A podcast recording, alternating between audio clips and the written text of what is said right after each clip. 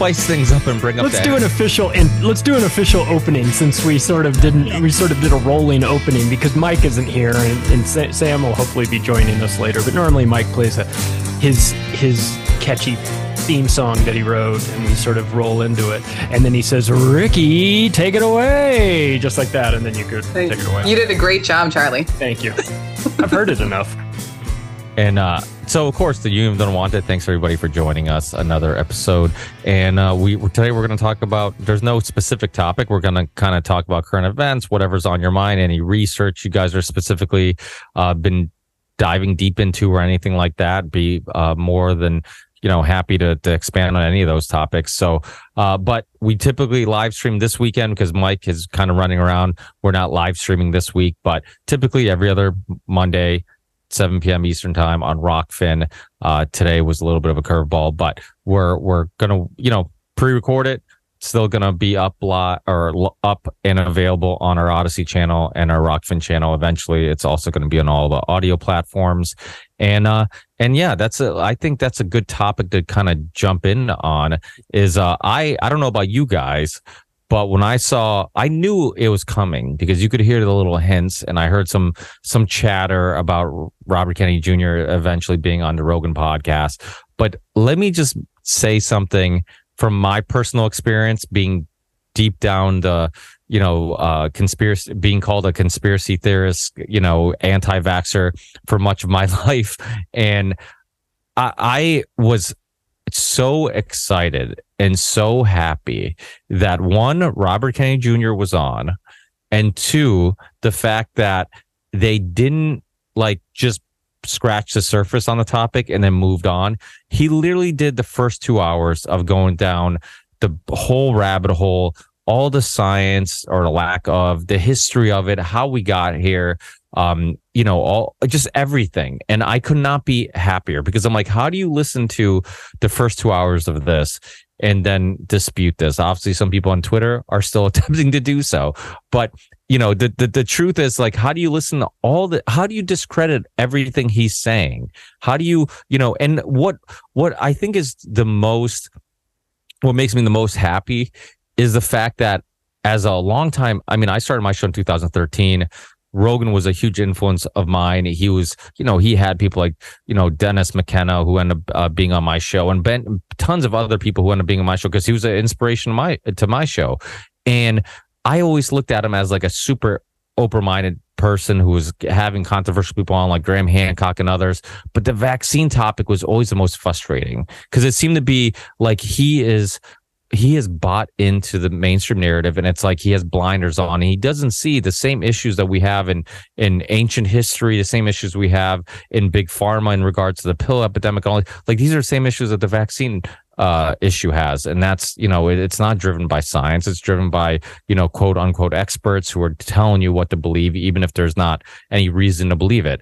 And uh, so to see him do a full 360 and see him through this journey of of you know eventually critical thinking and being open minded to to this. I mean, there was a, a podcast he did with um, Dr. Hotez where he talked about the Lyme disease vaccine. And I really thought this this was going to like kind of shatter his his narrative on vaccines on Rogan's uh, narrative on vaccine because he was asking him about the Lyme disease vaccine. And Dr. Hotez says, yeah, it was taken off the market because of conspiracy theorists.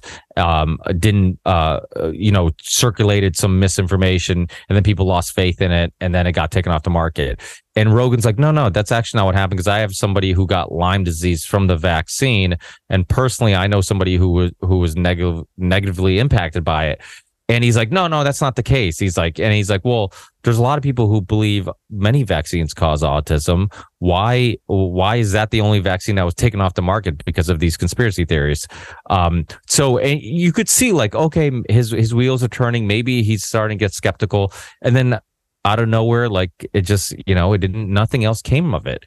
So to see this whole 360 like I I could not be more excited. I could not be more happy that I could say like listen to this podcast eh, and let me know like how how can you still believe that vaccines are safe and effective? And um but enough of me getting really excited because, as you could tell, I've had many personal debates and arguments with friends and loved ones throughout the years on this specific topic exactly. So I'm, I'm really excited that it's becoming a little bit more mainstream. And I do think it's planting the seed in many people. And I think that if one good thing that came out of COVID, like we keep saying on this show, is the fact that a lot of people are becoming much more um, open minded to the idea that maybe just like the COVID vaccine, they've been lying to us about all vaccines, but anybody want to take it away and, and Burmis has got to go first. I can see he's just he's just ready to explode over there. he's ready to blast off. He's so angry. First of all, Hotez is obviously a hack, and it was long overdue to give somebody like Kennedy that platform. Uh, I am very happy that Rogan himself called Hotez out on uh, Twitter after he had been smeared by Hotez and even showed one of his deleted uh, tweets about Rogan and this group that, you know, were extremely dangerous now. And, and, you know, the Musker Nuts is in that group. And you know how I feel about Elon, you know, quite frankly, give me a break. But Rogan challenges him, then he puts up a hundred grand. I think the ticker at this point with people who are ready to uh, pop more money in. And by the way, Jeff, I think you're muted because I saw you try to talk early. Okay, all right, because I want to get everybody in. I, I think that it's over a million dollars now. I think it's like 1.1 million dollars, and and the new thing is to censor and not engage and just act like you're the authoritative source because you are the authoritative source when all the major social media platforms don't give a venue. And, and, I think also the problem is that Twitter is that one venue that they're trying to now paint as like hate speech. Well, when the bar is so low that like freedom of speech, not reach, okay, is the bar, we we've really reached a bad place. I don't expect Hotez to accept this if it gets to $10 million, right? I was actually talking about this on uh, my Making Sense of the Madness show and that's because the new thing is they literally, just like Miriam talked about in the opening, tell you not to do your research. I, I had a personal experience where I pay for everything cash. I don't have health insurance. Okay. I'm, I'm pretty much straight up. I have enough money. If something goes wrong, I could probably take care of it unless it's super major, you know? And I don't want to buy into the system because the system essentially wants me to pay into this system where they're going to decide what I get anyway. But I ended up having vertigo a little over a year and a half ago. And if anybody's had vertigo, it's completely crippling. I've never felt less of a human being and more in danger in my adult life. So, I mean, I would lay down and I would just put my head, and it came out of nowhere. My eyes started getting blurry maybe two, three weeks before this happens to me. And for the first time, I lay down and I turn my head, and the whole world starts spinning. And I've never had this feeling in my life. And I, I don't know where I am. I don't know what's happening. And then eventually my eyes set. Now, immediately I start looking online, like, what could this be? Immediately. Because what else are you going to do, right? Aren't you supposed to believe your own skills and instincts? I mean, I guess not anymore. So, um, this continues for like a, a day, and I'm looking it up. And the first thing that I, I find is a thing called BPPV, where basically a crystal gets knocked loose in your ear. You have these crystals and through some infection or something going on in your head, and it gives you vertigo. And if you are literally moved the right way through a chiropractor or a physical therapist, that can end it. All right. So I go into a um, a clinic. I tell them exactly the same thing I just told you guys. Okay, okay, okay. Talk, talk. We need to get you to an eye doctor. We're going to do that first and uh, we are going to go see the eye doctor. So I explain it to the eye doctor, and, and my eye is blurry. I've, I had 20/20 vision. This one's not 20/20 anymore. And the first, and, and my eye is also swollen. Okay. The first thing they tell me is do not look this up yourself. I, I cannot, I cannot make that up. So I go, I already, I, I stopped them. I go, I already think I have BPPV. Can I talk to somebody who's who's going to maybe take that seriously. Well, we can't get you into Genesis because you don't have insurance and you don't have a primary. Okay, so then I have to go to a primary, and uh, I, I find this place where I basically pay like twelve hundred dollars for the year, and I can get lab work and all this other stuff done, and I have a doctor, and Genesis will take me. This woman answers the door, even in Iowa, with a mask. I'm already not feeling great about the whole situation. All right. now, in between this visit, because I got the primary, Genesis would see me, but they wanted me to take an MRI right away. And the MRI finds something behind my eye that they're not sure whether it's a tumor or they tell me it could be a granuloma and all, all of which is like brain surgery or death by the way. Just just to let everybody know. So that's the mri so i go to see the results of the mri with this woman who's already wearing a mask. They're already telling me again I, i've told every i'm on the fourth doctor. I've told every single one of them and i think i have bppv all right? I talked to this woman. She's like, first, first thing she does say, I'll, I'll give her this. It's not cancer. Hallelujah, baby, right? Not cancer. We're only about three grand deep right now. no big deal, not cancer. Okay. We need you. Uh, I, had to go get another like ridiculous test. It, it, actually, the MRI was second. What's the other one they do with the beatbox? It sounds like you're at a nine inch nails contest. No, MRI, and then what's the with the next one? Because I did two big ones. The second one we'll get to in a minute. But before I did any of this, I I I, got to the Genesis doctor after this, the fifth doctor I talked to. I, I was totally coherent. I go, listen, I think I have BPV. I think I have a knock loose crystal. Can somebody get me to, you know, she goes, you know, why not?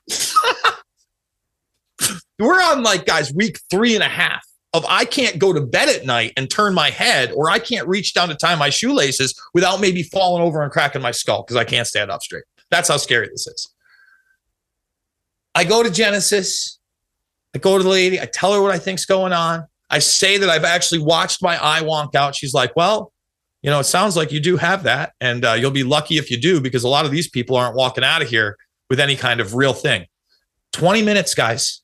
I worked with her for 20 minutes. She moved my head for 20 minutes. I got in a car. I drove to Oklahoma to meet Clay Clark for the first time. And uh, I think I met you there, Courtney, as well. That was that first time in April. Uh, gone. That was when I, I haven't had vertigo since then, since the day I met you. okay. And then I went back again for the second test. And when they saw it was in there, after waiting like five hours, they told me it was just some liquid from an infection. And I had said, look, I got bad teeth. The, the, it could be an infection in my head that knocked this loose. I've got I've done like fifteen thousand dollars in dental work since then. i am pretty wrapped up. Maybe there's going to be an implant or two, uh, but my eye is better. I don't have vertigo. It was exactly what I thought it was, and I had to spend five extra thousand dollars because they told me not to do my research, and I'm a fucking idiot. Like, but imagine, imagine. Listen, imagine if you didn't trust yourself and the average person who goes in, and next thing you know, oh, I'm under and I'm having brain surgery and the thing was that I did have a history in my family of two people. My mother, one of them had a granuloma that didn't have to be uh, worked on. It was much smaller than what they saw in my head. And then a cousin of mine actually got the brain surgery for a granuloma in her early 20s. So that's what they were leaning towards in the beginning brain surgery, everybody. That's it's our medicine. So, it's so wild to me because this is one of the few industries, it's like going to a mechanic too, where the price is they give you the price after the procedure's been done. You know, the healthcare industry, it's like, oh well, here's the bill, it's this, and it's like, well, I wouldn't have signed up for the eighty dollar aspirin or whatever. I wouldn't have been interested in all this when you get the itemized bill later. I'm wondering from a business standpoint, Clint, you're somebody that you know examines the way businesses run. Could you run any other industry the way the healthcare industry is run, it seems like it is run backwards and inside out. Like none of the normal business incentive structures are there.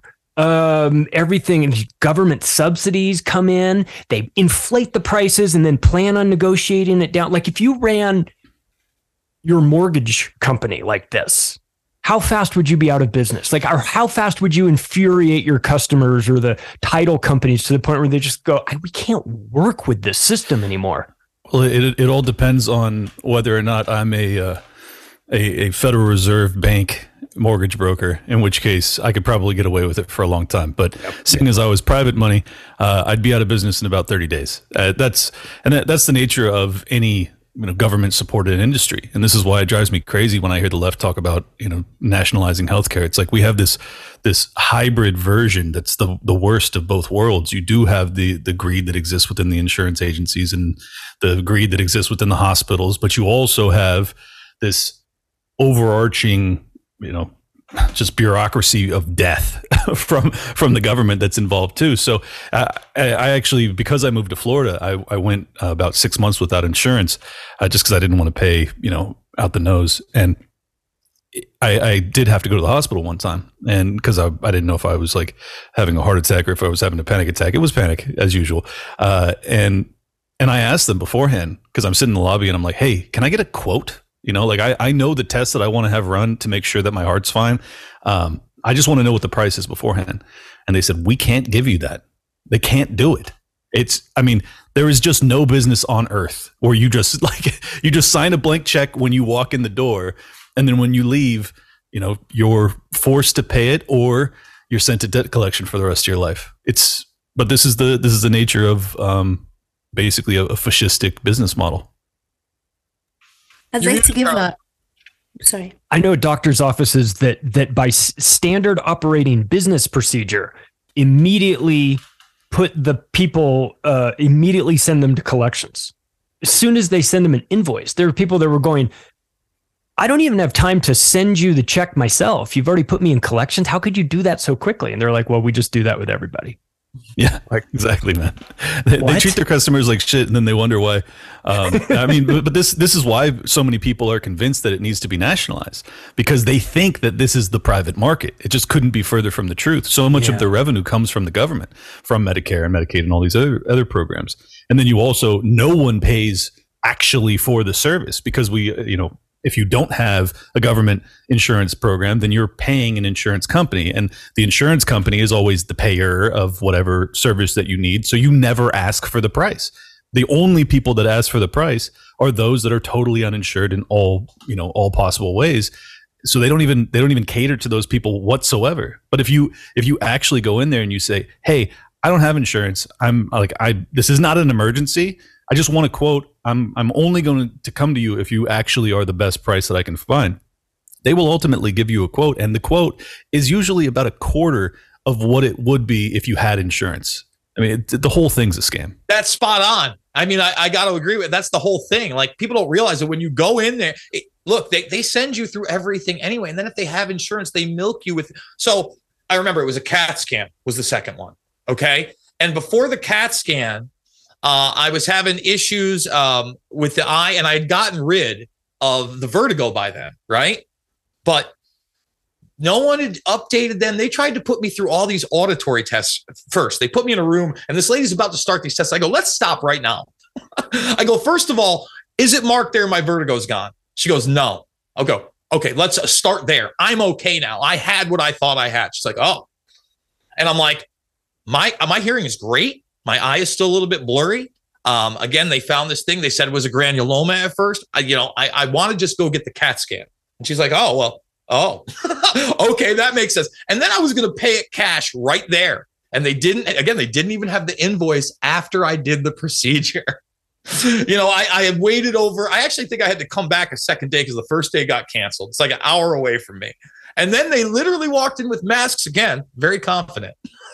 they had my MRI and they now had my CAT scan. And the guy looks at me in the eye after I've gone through all this and he goes, Yeah, it looks like it's just, you know, some liquid or whatever, maybe some kind of an infection. We're not sure. Probably going to clear up. You're going to be fine. and I'm like, so that's the ultimate thing. I'm like, my vertigo's gone. I told him the whole story. He's like, yeah, you're, you're okay. If if something else happens, I mean, call us. but think think about that. That that goes to show the subjective nature of the medical industry. There's a lot of gray area there, and there, there's a lot of room for debate. But that's not what I hear is allowed anymore. I hear the science is settled. I hear pe- pe- people say that uh, you know blood letting, letting and uh, head shrinking is all all behind us. That's ancient practice. No, no, no. We still practice it largely, and most of it's mandated now. Really fucking yeah. awesome. So th- this is my problem I have with healthcare in in general is that we keep talking about like, oh, how do we make it cheaper? To me, it's like, how about we just talk about how how do we make it, it not relevant?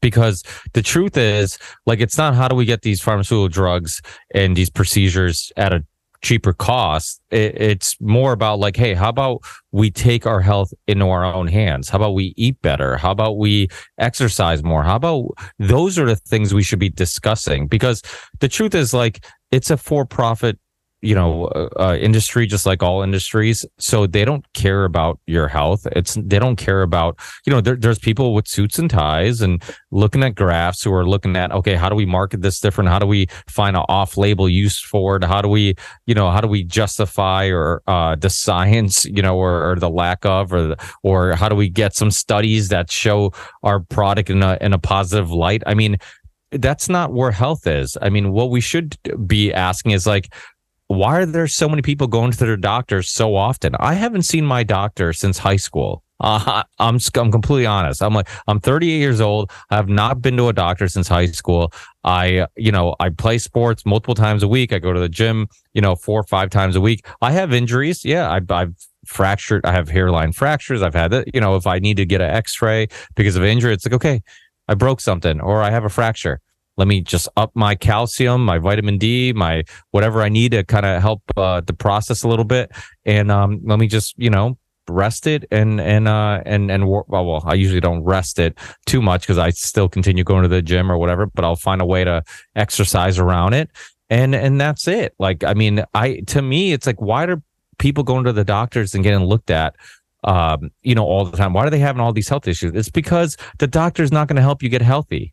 Like well, my, the food um, is shit. The food is shit. It's poison. The hospitals are killing feels like I when I moved to Florida and I wanted to resume a medication and went to one doctor because he was Egyptian and the nurse is like there's a Coca-Cola and a bag of chips. I'm like not and a mask. She was wearing a mask on top of that too. It's like no, you it's health H E L L T H. It has nothing to do um, with prevention. Its education is lacking.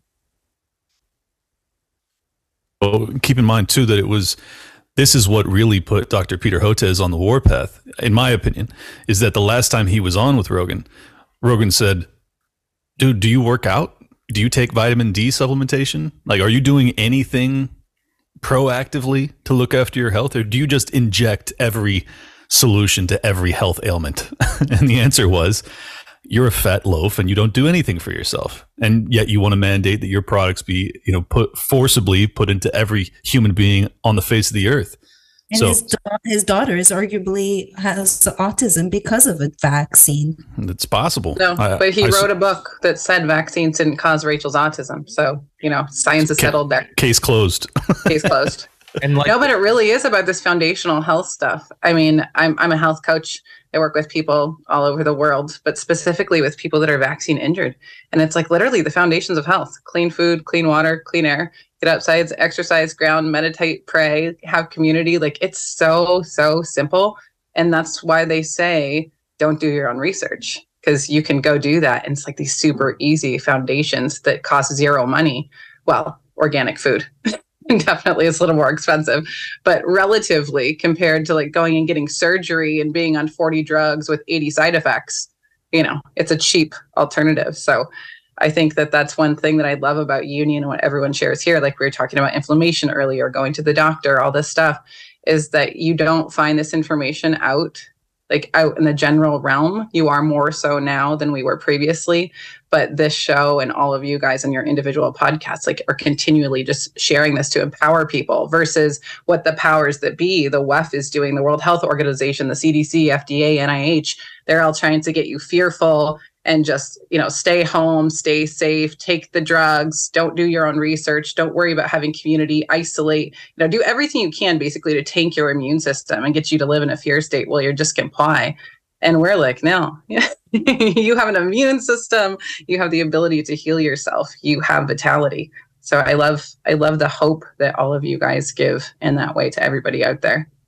I want to add that, when they have the Twitter spaces, I've been listening to a lot of partaking in a lot of spaces with vaccine injured people. And yesterday, Mario had a huge space.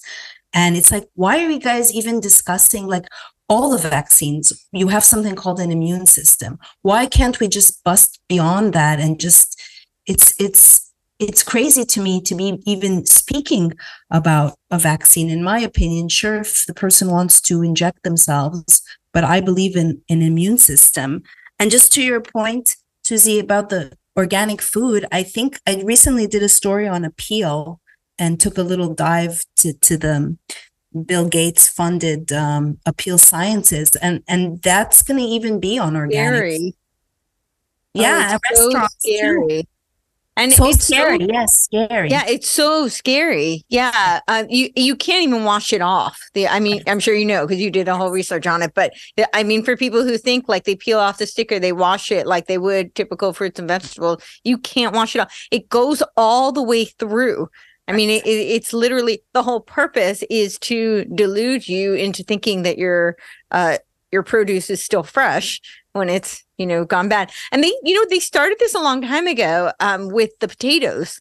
And that book is like you can't find it anywhere but I, and I, I, i'm blanking on the guy's name who wrote it but he had a whole chapter about how the they now almost all potatoes are GMO, and the way that you can tell is when you cut into them, they don't turn brown like a white baked potato. It doesn't turn brown anymore. So this this has been going on for a long time, but I guess it's like anything they beta test on something and then they roll it out from there. So now we're just seeing the the mass rollout of this. But it's so scary because I feel like they just they they tack they attack from every angle possible. And I've been talking about this with uh, the seed oils because I I I actually have like phys- physiological reactions to them. Um, so I, I think they're really toxic for everyone. And I don't know that it's actually like an allergy. I think for me personally, it's just like we all have a toxic uh, threshold. We have like, you know, uh, an amount of burden that we can. Chemical body burden. What? Chemical body burden is what it's yeah called. exactly. So i think we just you know we have different levels at different points in time. And for me though i start breaking out highs. My stomach does weird knots. Like i actually can i always know when they put when they've used seed oil. So i'm very conscious of it when i go to the supermarket. And uh, when you look at it's like all the organic stuff. And now to be fair i think they've done it to close the uh, profit margins um, to, or to expand the profit margin because I think organic produce is so much more expensive. So the way that they can make it a little bit cheaper, they put seed oils into the organic foods, but the inorganic foods don't typically have a lot of them don't have it. So, but to, from you know, from my perspective, just looking at all of it, it looks like they're just trying to attack you from all angles. Yeah. Yeah, and let's. Why are they putting these trans fats and heavy metal res- residuals? This again, this this obsession with this parasite nano heavy metal trifecta. And it's just about the, is it really about the slow kill? I mean i i joked on twitter it's like are we them rolling out the alien um, narrative is that they can finally just come out in the open that we're being harvested. I mean that's where i'm at now. Uh, unfortunately i admit it that, that that i believe that we've been overtaken uh, in a more obvious way, or the sim has gone cuckoo.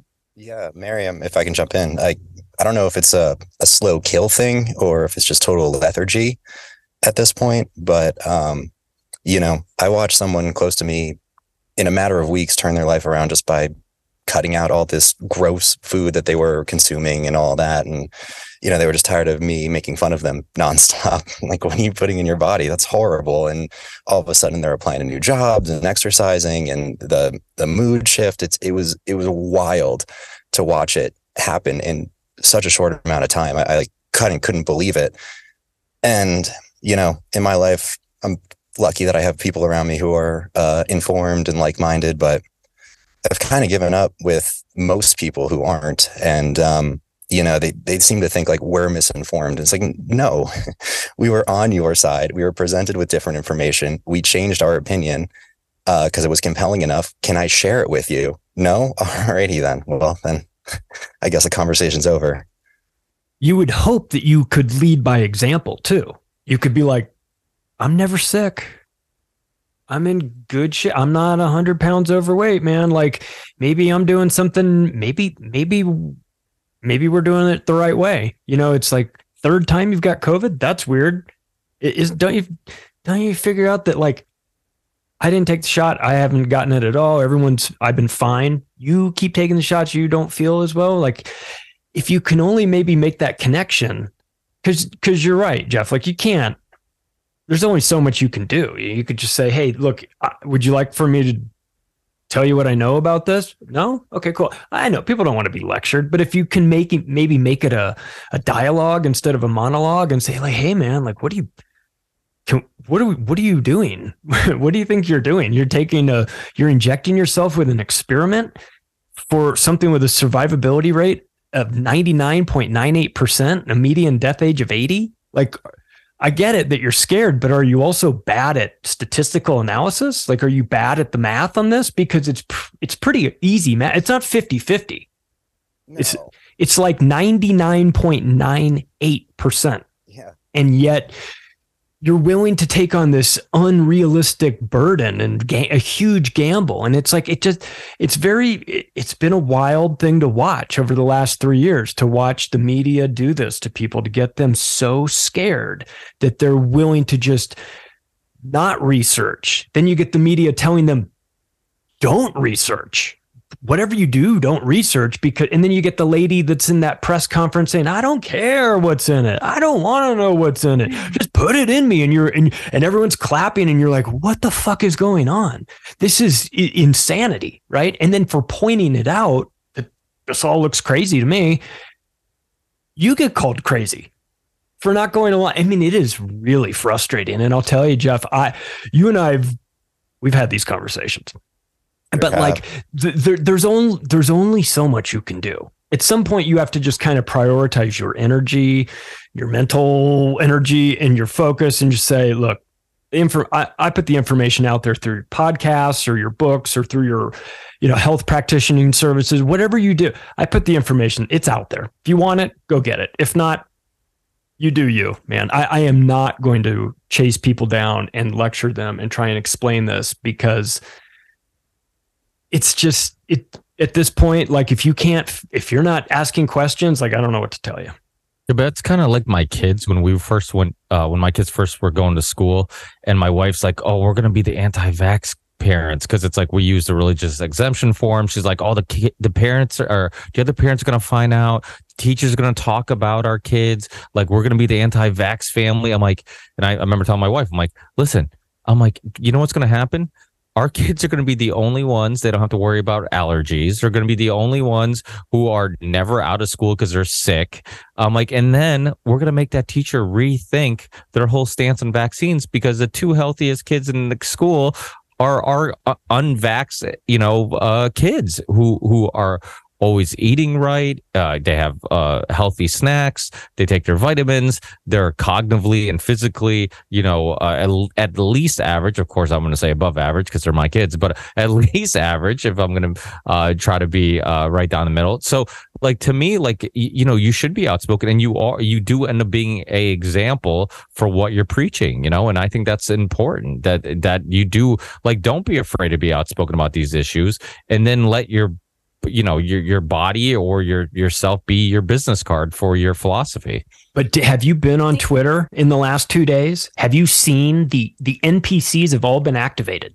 Yeah but you know what's more and uh, more impressive? That joe rogan's been on twitter. He never goes on twitter. That yeah. people realize like he is at, usually and he says on his own show he never goes on twitter. Like he just yeah. feels like it's a waste of time. It's the fact that he's as passionate about this specific podcast with Robert Kennedy Jr. and this issue that now he's on Twitter debating people. Like to me, it's like, holy shit, we didn't just get him on our side. Like he's he's a believer now. Like he he is, uh, you know, not just a believer. He is upset that he's been tricked and and fooled for so long that now he's not just you know having somebody on our side on his podcast, but now he is defending them and openly, you know, willing to put up money to, you know, to to basically just dissolve this whole illusion that vaccines is the one pharmaceutical product that they don't lie about. I think one of the things about the past three years that's been really devastating is that uh, on the one hand, it's a great silver lining that people are asking questions. So many people are waking up, but you know, I, I'm a believer that there are times where, at least, you know, in the past, I mean, I certainly have had experiences where I, you know, I've, I have very extensive medical history and I've needed doctors and they have helped me. And I think that what's really tragic is because that relationship has been so severed, it really neither side is like the one side that blindly is trusting them and they're being hurt, you know, really like in some cases their their lives are lost, you know, uh, if not forever impaired by the doctors. But then on the other side, there's no trust.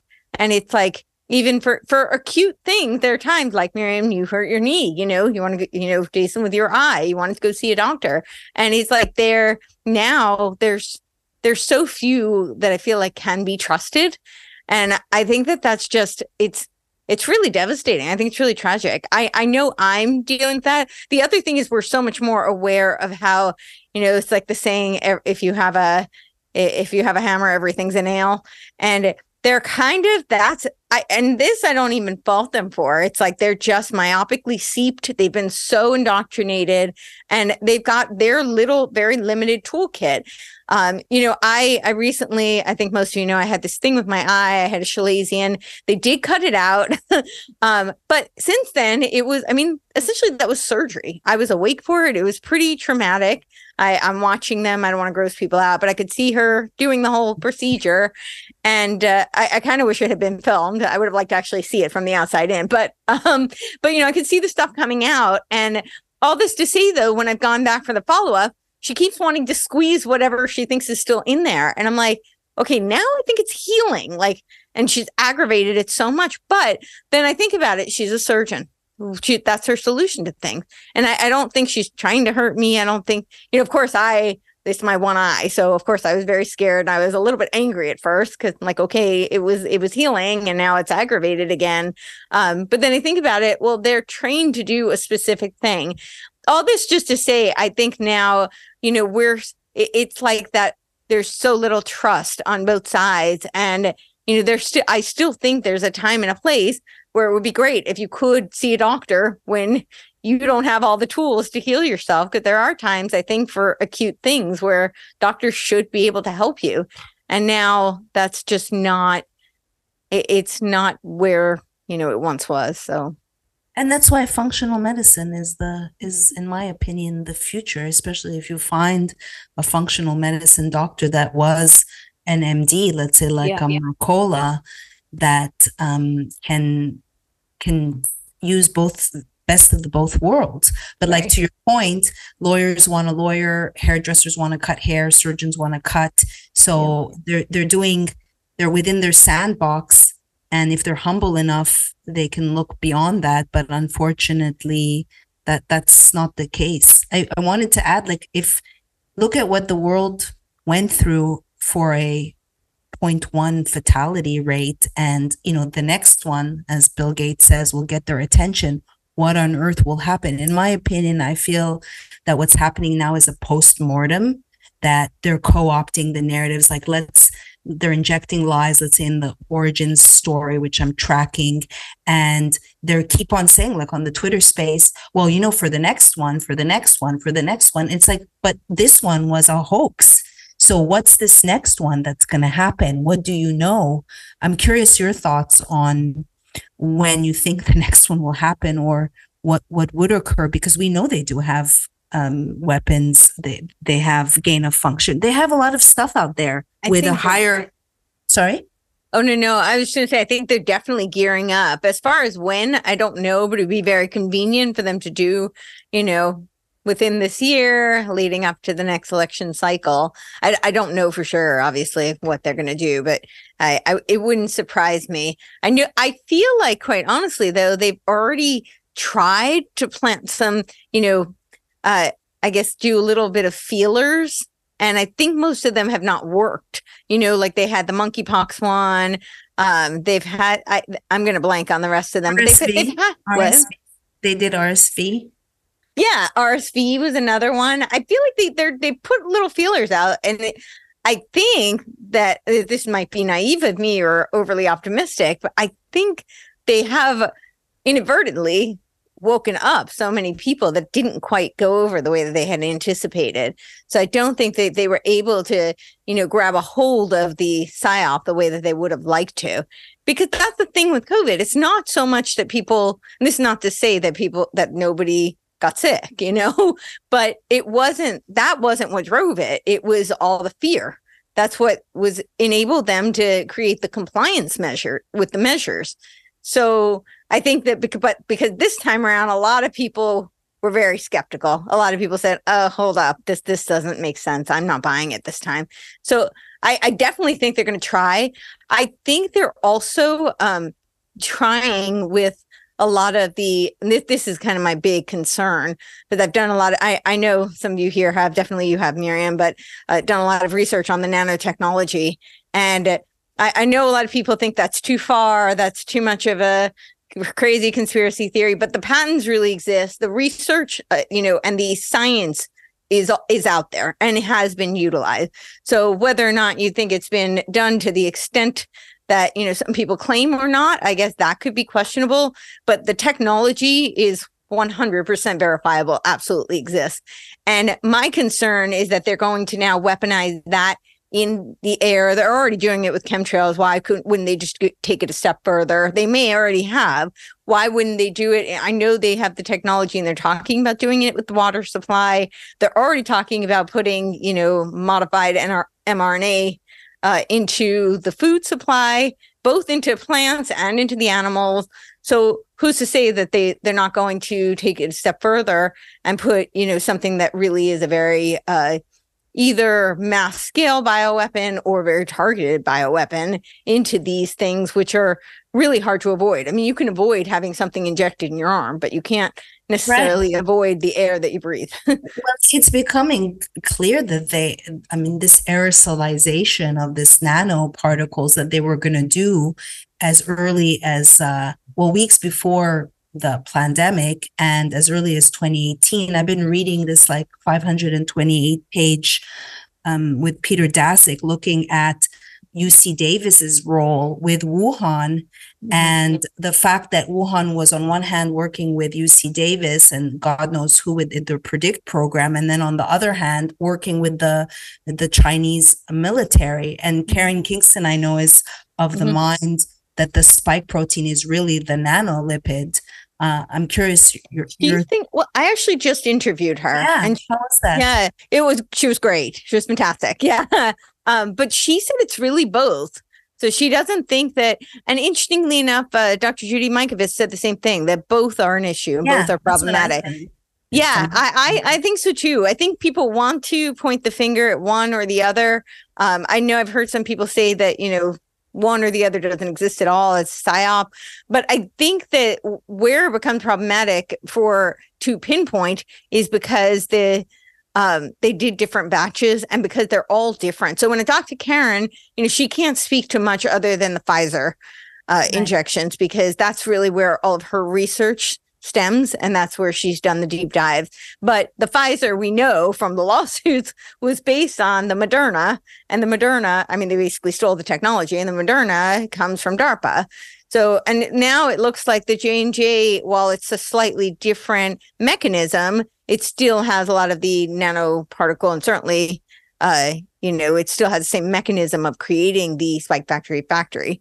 Uh, it's just, you know, it's a different mechanism. But I, I think, yeah, the the difference with the spike protein nanoparticle versus the uh, nanolipid, I I think, and from what I gather, talking to Karen as well, is that the uh, nanolipid encasement becomes very problematic just because of the uh, the Hydra-like structure. So it's you know modeled after the DARPA hydrogel, and so that's you know and that's been kind of my theory all along as to why they were uh, you know censoring all of the discussion around hydroxychloroquine and ivermectin because those are both antiparasitics and the uh, nanolipid encasement which has this hydra like structure and of course the nanotechnology but it's it acts like it mimics like a, a organic parasite but if the behavior is very similar. And so the theory is that some of these antiparasitic drugs would still have an impact on it. And I think that's part of why they were censored. Yeah,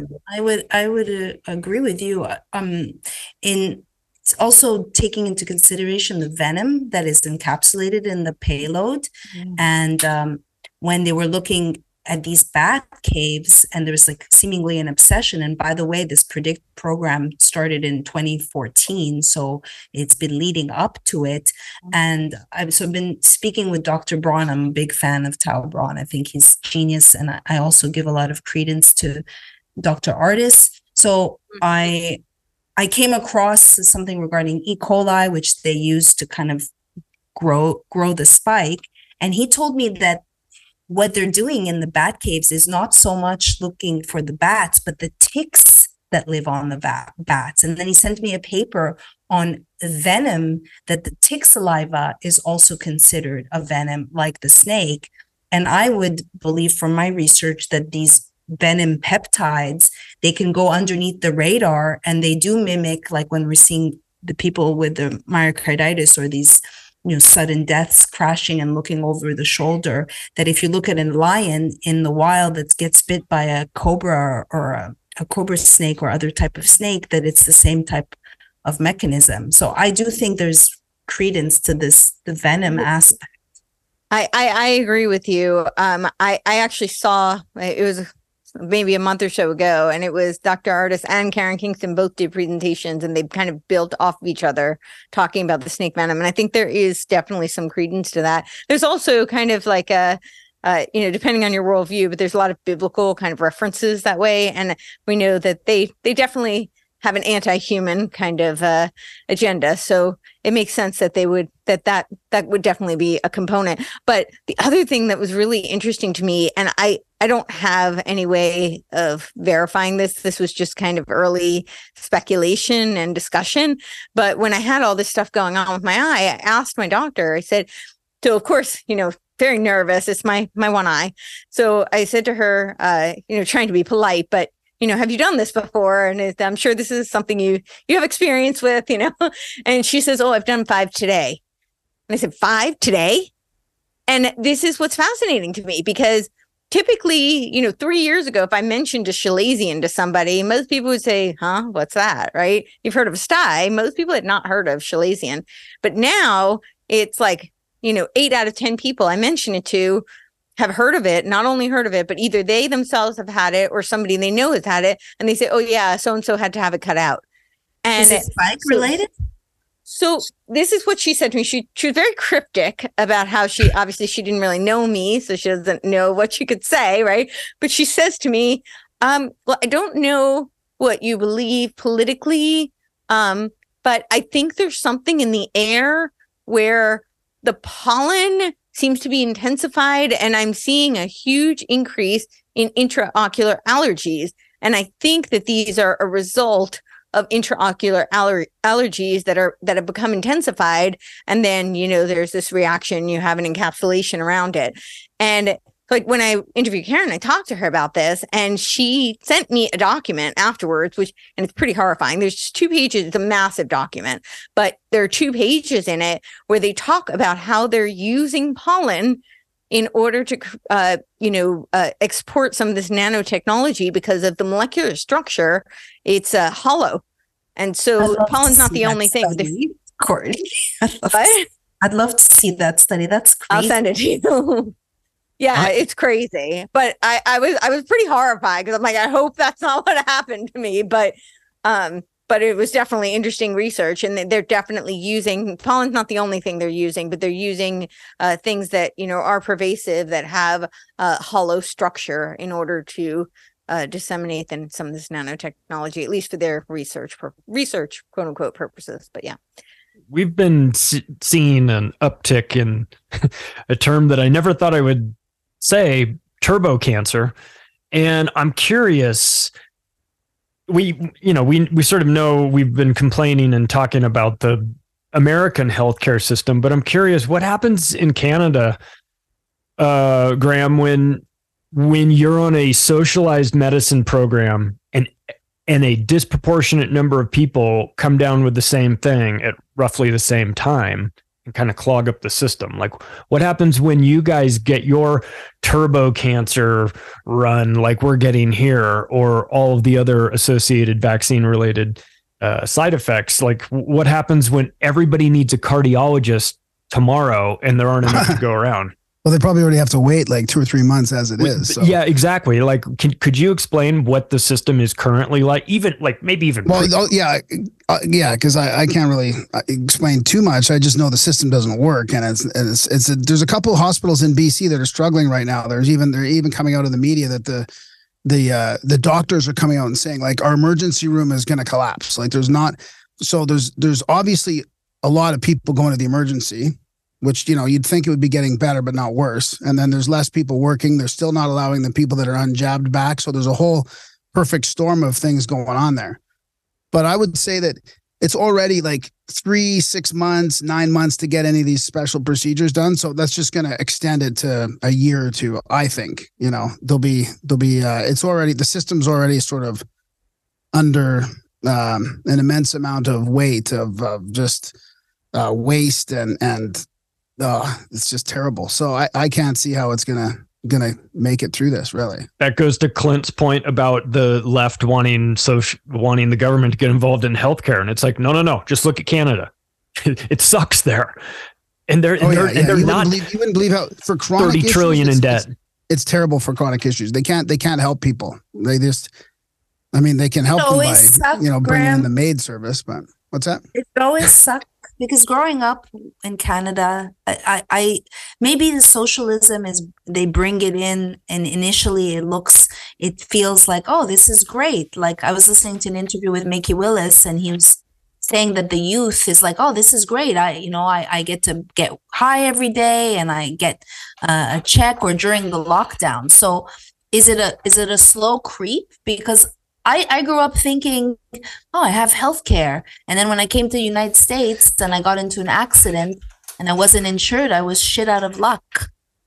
So Yeah, I think it's a slow creep. I mean, it's uh what was I gonna say? This they can't they can't do anything for chronic chronic stuff right now but yeah. it is there is a there is way less stress because if you get hurt you can just go to the hospital right you don't have to worry about that bill so there, of course there's a for for immediate emergencies and stuff there's definitely a, you know a comfort level there where i can just get taken care of. But it's it's all the chronic stuff and and the long term waits. Like you got to wait so long for to get your knee looked at uh, that your knee ends, ends up in you know healing on its own before you even get a chance to get a get a yeah you know, an ultrasound or whatever you need to do. But if the chronic pain gets bad enough, you have, you know, suicide options. So yeah, it's not as if they oh, offer you, you nothing. Bring get the MAID right, service right. in, and, there and is MAID. You know, you're laughing. Medically assisted dying, yeah.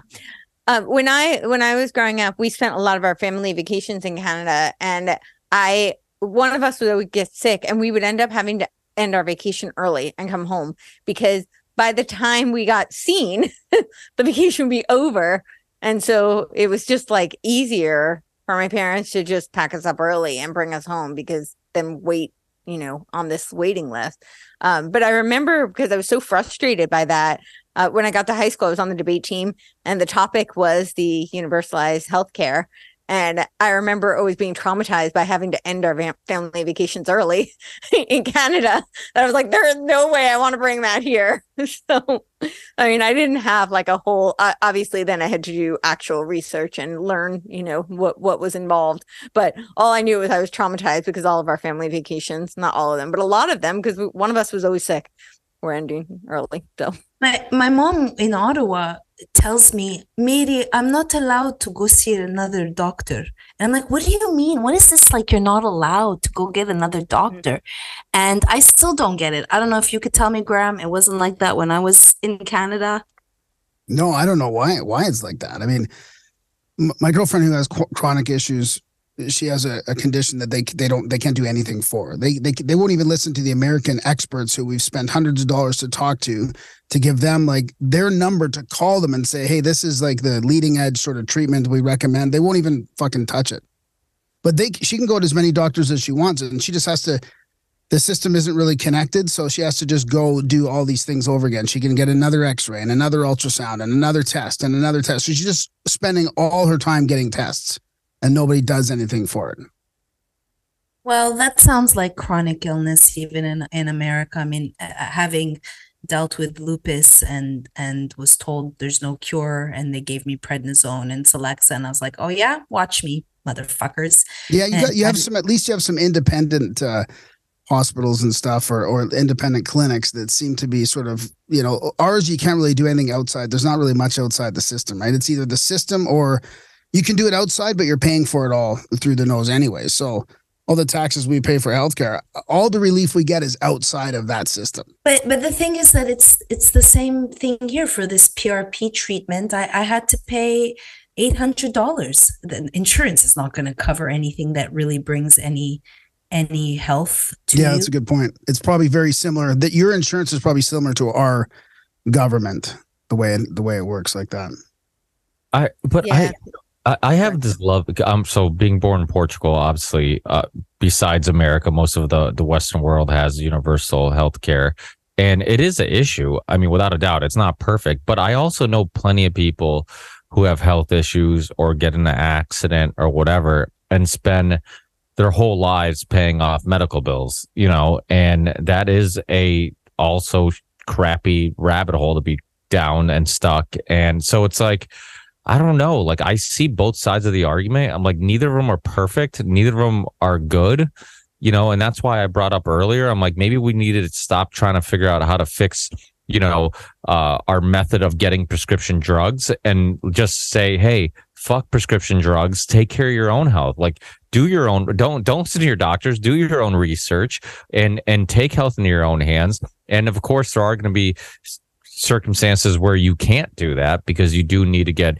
CAT scans or X-rays or whatever. And and for those cases that you know they, they are necessary, but also like don't just take you know they're not don't put the experts on this pedestal where their advice is the only one that you consider and I've told this. That's show, the key, Ricky. Yeah, it is the key. I mean, I've told this story a billion times on my show because I think it's so crucial about uh, Jim Abrahams the the filmmaker who did Naked Gun and and all those hilarious movies, and how he had a son who had these violent seizures, hundreds of them a day, and he he went to every expert, and he this was the the the peak of his film career, so he had access to all the best hospitals, all the best doctors, and they basically just kept giving him pill after pill. They even gave him a surgery, um, and nothing would fix the issue. Then doing his own research, you know, and this is why I bring this up. He was doing his own research, runs into a study by John Hopkins from the early 70s where uh, they found some success in putting kids on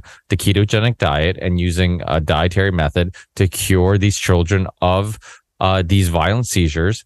It it was working, so he you know they they showed success in these in this uh, these studies. So he ends up bringing it up to his doctor. His doctor says sounds difficult. And he, I wouldn't do it. It sounds difficult. He's like, more difficult than my kid having violent seizures every day. So he puts his kid on uh, on uh, the ketogenic diet, cures him of all these seizures, and starts a foundation called the Charlie Foundation, named after his son.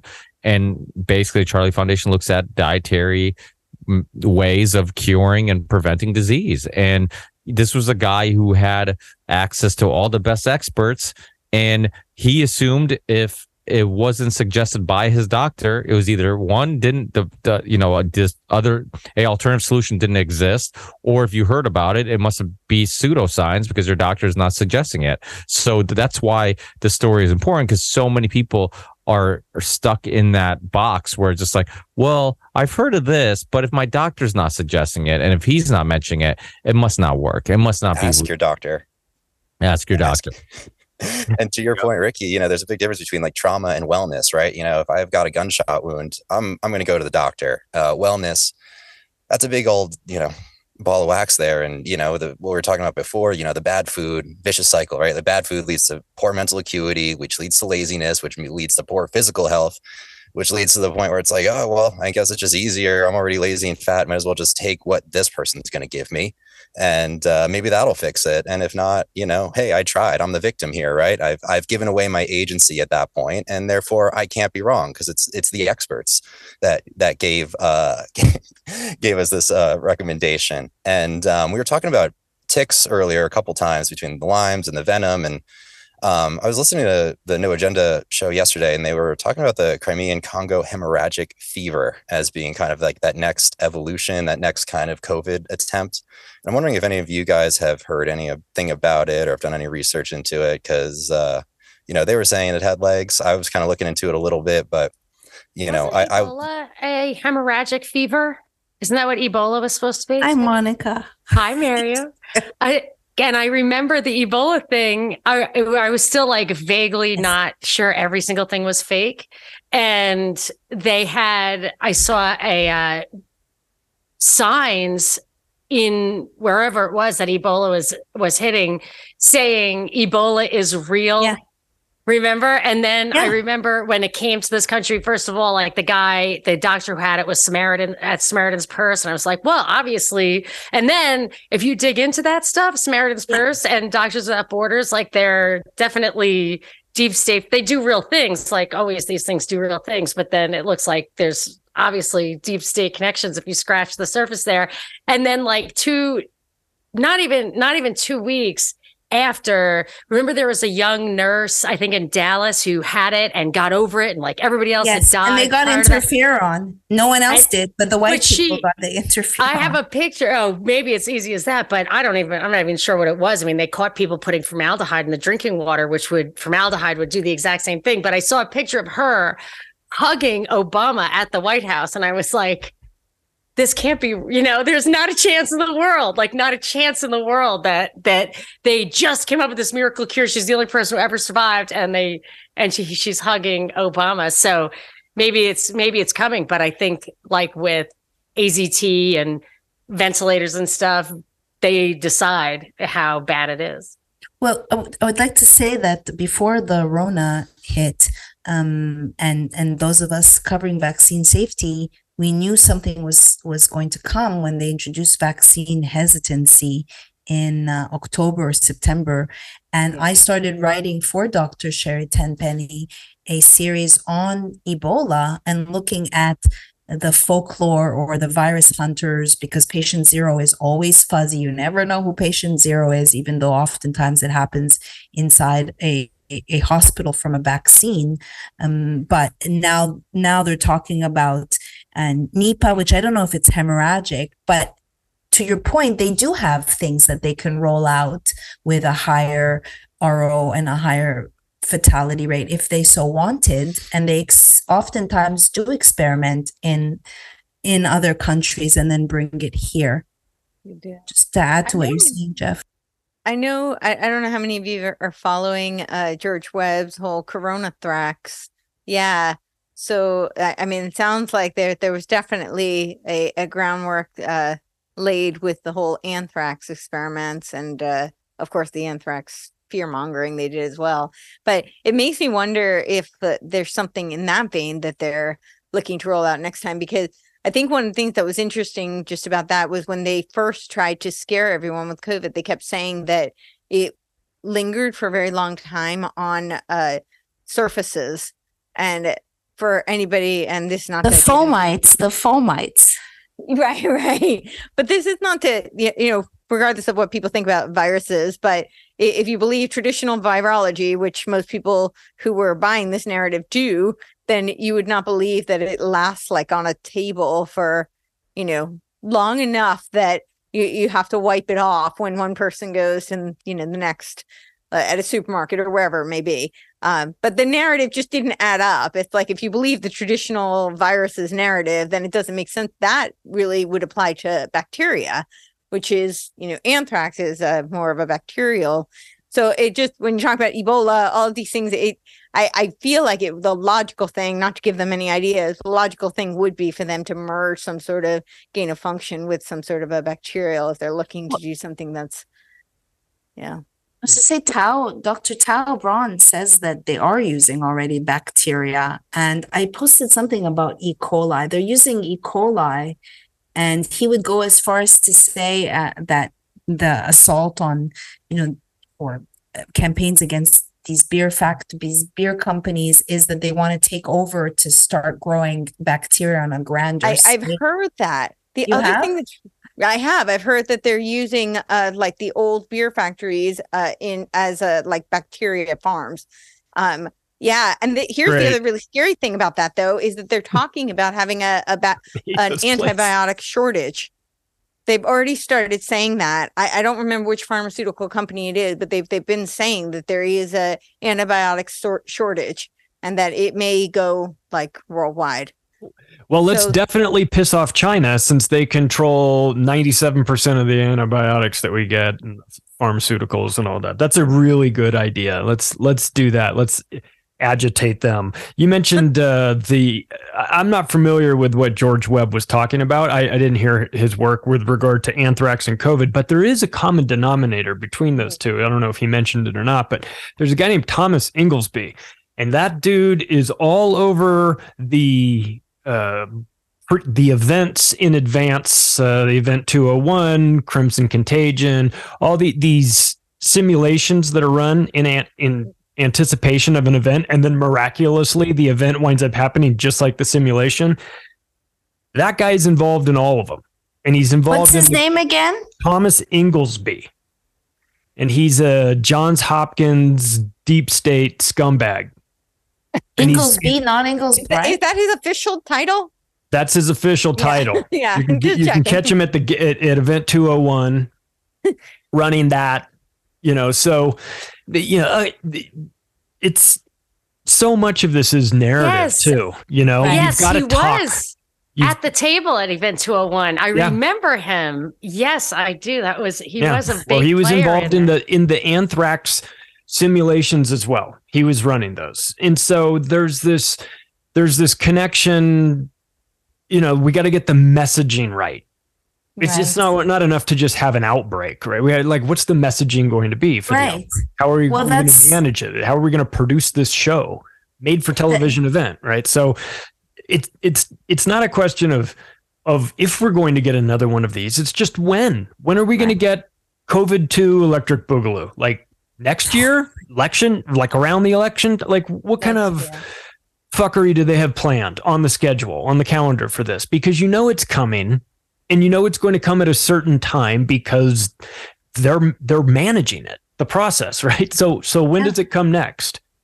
You know like what's i want to look up they they have these guys who do the scenario analysis. They're called futurists. And one of them which was connected to that whole thing too is peter schwartz who was at uh, Stanford Research Institute, which he might okay. or might not have worked on SIRI, which stands for Stanford Research Institute. That's how I discovered it. Looking, they definitely worked on remote viewing. We yes. Oh yeah. Okay. So he was involved in the Esalen Institute back in the day. He Ooh. did that 2010 technology. Um, what was his name again? Sorry. His, this guy's name is Peter Schwartz. He's considered a futurist, but there's the thing called the Global Business Network, which is the company that um, who conducts these scenarios. But it's, I've always thought it would be interesting to just see what this guy says and and then you'll know you'll even be one step ahead of the next scenario that's going to be one step ahead of the next hemorrhagic fever or monkeypox. Because I want to get the domain. I want to get the domain name first.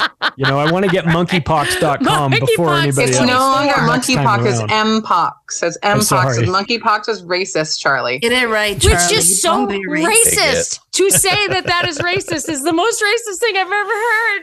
Just well, if, if, I were to put it's on so my my monocle and my trench coat and and uh, sit in a smoke filled room, my guess would be that they're saving it for whenever the economic consequences are truly being felt from the uh, the money printing and lockdowns. So uh, I think we got a little bit of time, but probably not a ton. Uh, so that's my expectation: is it's going to be a diversion to try and keep us from revolting. Uh, that would be my guess. And that and that would actually be the best case scenario because the worst case scenario is World War Three to use oh, as the cover. True. To, yeah. to mask this economic collapse. So I, I guess maybe we're just going to be stuck with hemorrhagic fever know what's interesting about the economic thing, not to completely turn up like 90 degrees, though, is that they uh, I think I believe that they inflated and whatever did this entire thing. Like I think a main reason that they did COVID when they did it is that we were up against, and I always think of Charlie's like controlled demolition of the uh, American economy. That they were getting ready. They they were running out of um, runway. They had an 11 year expansion and two and a half percent interest rates. They absolutely had to get them back up to say five percent, and this was an opportunity to create massive, massive inflation. But that in itself makes me think that they're going for another round of this monetary system. That they're trying that that they're doing like another 10 year thing, and I just wonder if you know, if it, when you say like we've got a little time, maybe it's just going to be next year. But I feel like they're, I feel like they're they are they could have orchestrated the collapse now, but they did this instead. But I actually I actually agree with your assessment there. Um, because if they if they wanted to just let the hyperinflationary death spiral occur and transition to a central bank digital currency, they could have done so. I mean, the inflate the, the money had been printed all you had to do was basically keep interest rates at, at the zero bound as it had been for many many years and it would have it would have naturally occurred. So i think that the fact that they they went through an aggressive interest rate hiking cycle tells me that the federal reserve or the old money crowd uh, has opted to de- to delay the day They're of reckoning and that yeah they're not ready for the cbdc that's my read What about a cyber attack? We keep talking about viruses. The next big thing being, uh, I mean, I, I think maybe the cyber attack is, uh, I mean, they seem like they're slowly planting a seed and, and kind of talking about it, discussing it, getting people kind of uh, worried about it. Uh, I mean, why not take down the internet? You know, uh, Maybe that's why they're not ready for the CBDCs because the cyber attack would kind of put a monkey wrench in that. Or maybe they'll like they'll come together in that moment because this thing like AI hitting the news all at once, and they've even Yeah. said like we're not reporting anything new. We're just all reporting it at once. You know, they just oh something happened. These guys like got too aggressive, jumped the gun, and now we're just releasing everything. I mean, that was obviously timed for a reason. Yeah.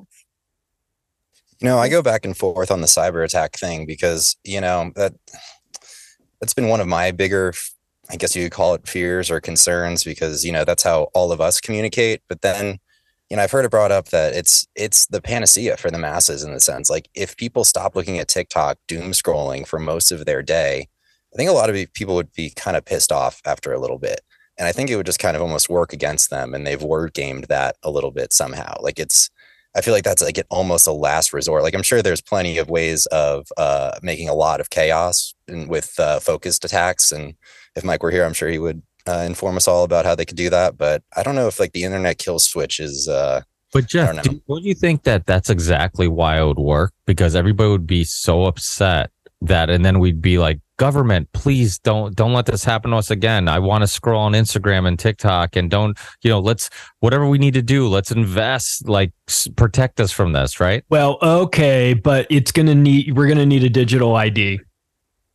Yeah, fair enough. Or you go to your friendly neighborhood conspiracy theorist and like, hey, what, what were you saying about all that stuff all those years that I chose not to uh, listen to? Problem reaction solution, an internet false flag that creates the opportunity for them to mandate a digital ID. We would have known who this person was, but they were using a VPN and now we couldn't save those 33, 33, 33 children that were shot at a school. Right. You know what I mean? That's the Respect Act. The Respect Act, the Restrict Act, the Restrict, Restrict Act, Act. Right, right, about right, doesn't really ban TikTok. I don't think there's. It's like so sloppily written and vague and whatever. I can't imagine it passing, but.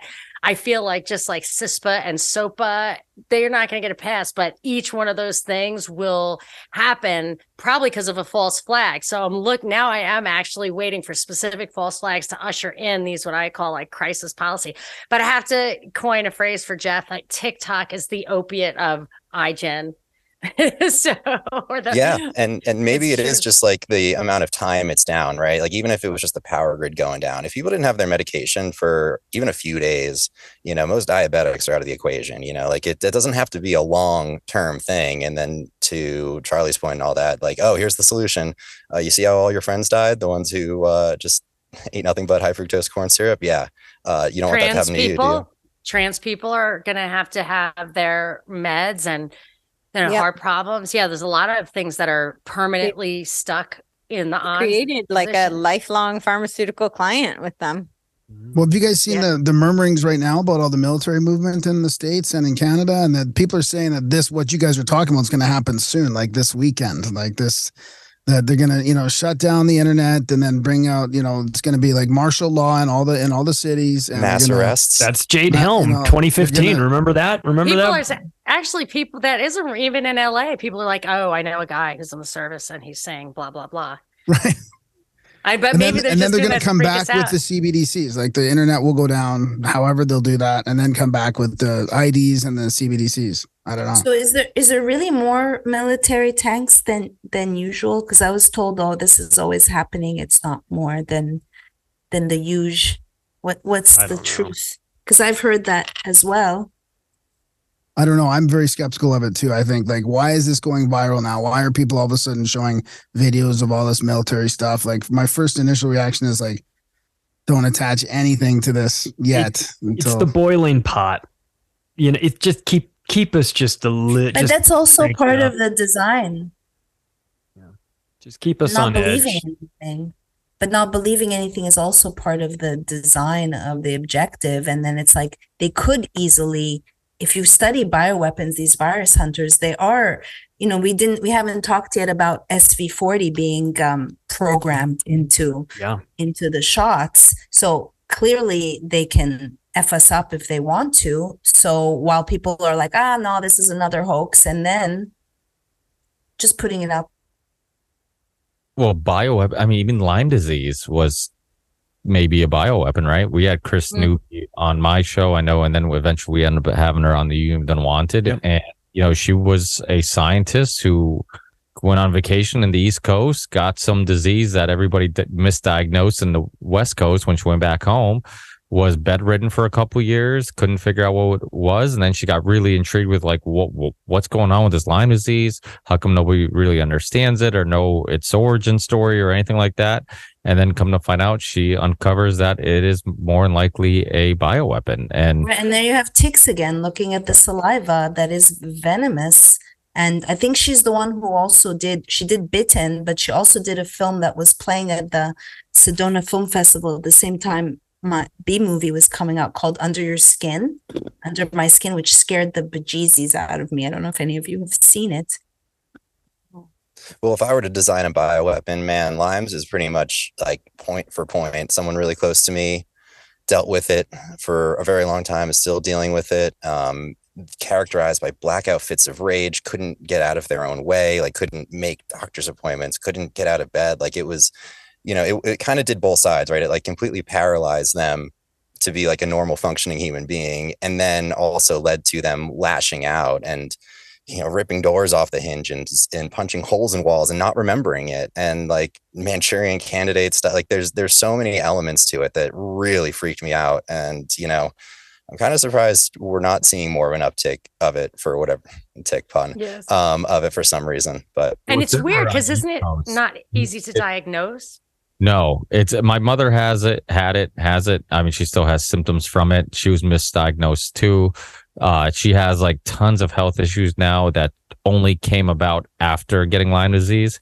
Like so many, like, and she's convinced. Well, and I don't know because my mom's one of those people that she, I, you know, she doesn't take uh, responsibility for any her lack of uh taking care of herself. So she's, you know, she blames everything on Lyme disease. You know, it's so it's like she was late to my kid's birthday party because of Lyme disease. I'm kidding, but it was, uh, you know, it, it just she has like joint issues, digestive issues, like all these things started happening after getting Lyme disease that it's hard for me not to connect the dots and think that it must be related. My daughter during COVID, because in the East Coast we have ticks everywhere and everybody's petrified of, of potentially getting Lyme disease. It's actually quite common over here, and my uh, my daughter got it because we were playing soccer outside during COVID. Um, you know, we're at the park or whatever, and uh, and then she had a tick. We found a tick on her uh, later that night, pulled it off. Um, the we called the pediatrician at the time. They're like, "Don't bring her in because it's COVID and blah blah blah." So we're like, "Well, like we're concerned because it could be Lyme disease, and we just want to get her looked at." And uh, and we saw the ring the next day, and then we're so we call him back. We're like, "Hey, this is like serious. It's Lyme disease." I'm like, know, of course, because my mother had it, I was freaking out. I'm like, "No, we need to get this taken care of immediately."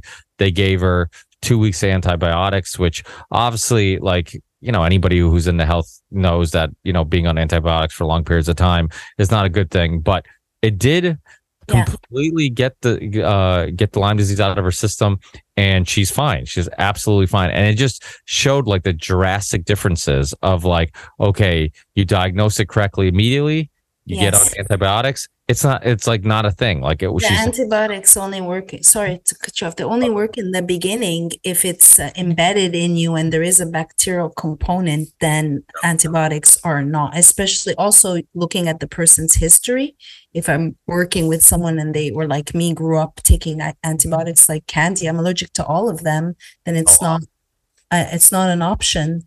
Um, but Well, if it's food, right? treated quickly, then and the majority of our food uh, like what is it like 80 some ridiculous percentage miriam you would know like what percentage of antibiotics goes to our food you know is in our food it's like it goes to our Yeah, uh, glyphosate because glyphosate is in our soil, and glyphosate is essentially an antibiotic. So yeah.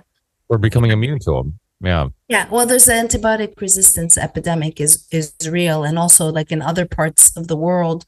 Let's say I was in um, studying permaculture in was in Nicaragua. You can just walk into the pharmacy and self prescribe. And, and my friend, I I diagnosed him. I'm like, dude, you have hepatitis, and he was gonna go take an antibiotic, and I'm like, don't do it. And when I looked up the literature, that specific antibiotic actually can give you hepatitis.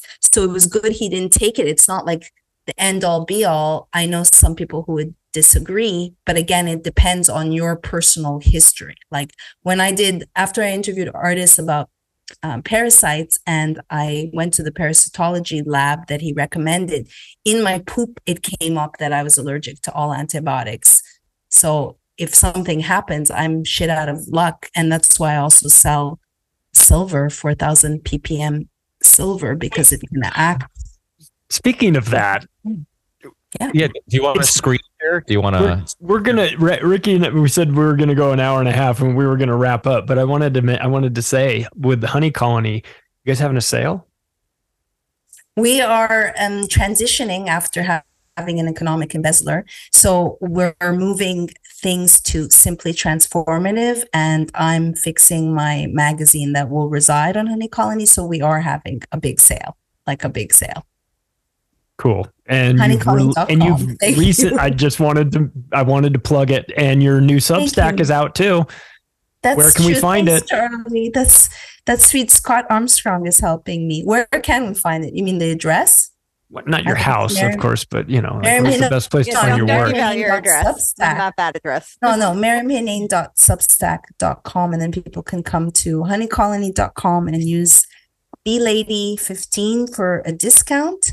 And I guess we're plugging ourselves. So I'll just, you can find my show on Fridays. I think this Friday is um, my interview with Jennifer Sharp, a little late, but the, the director of Anecdotals um, regarding vaccine injuries. And I'm also a functional medicine coach and consultant through IFM. And I have a detox guide for vaccine injured people. I'd love to to speak to you, Susie, off off after the show, but just to tell the audience that not I published it on Smashwords, and not only did they delete my ebook, but all my other ebooks and my profile of six years. So you could find that detox guide. It's a collection of protocols on maryamhenein.com. Thank you.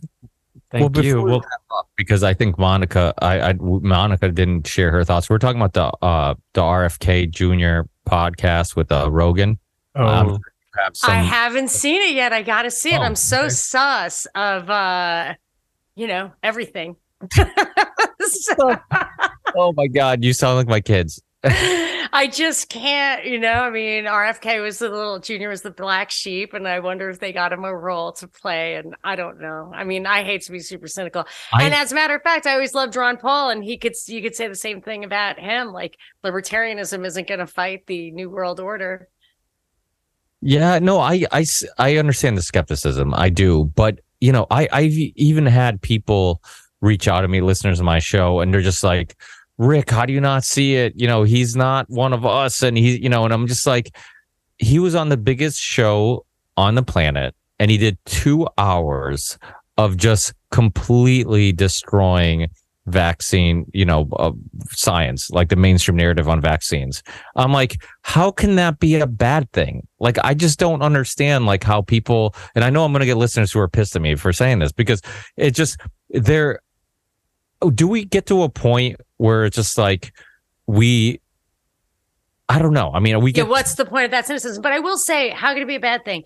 I personally have a mantra like I get more out of limited hangouts than they get out of me because I'm not going to listen to the punchline. So they spend all this time putting together reasons to believe in him, reasons to buy into the cult of personality, which is true for Ron Paul, for Trump, for a lot of people, Tucker Carlson probably. And then in the end, when they deliver, you know, you can trust me, you know me, we have to have World War III right now. Like, you know, and a lot of times it's something totally not in the thing that they were talking about in the first place.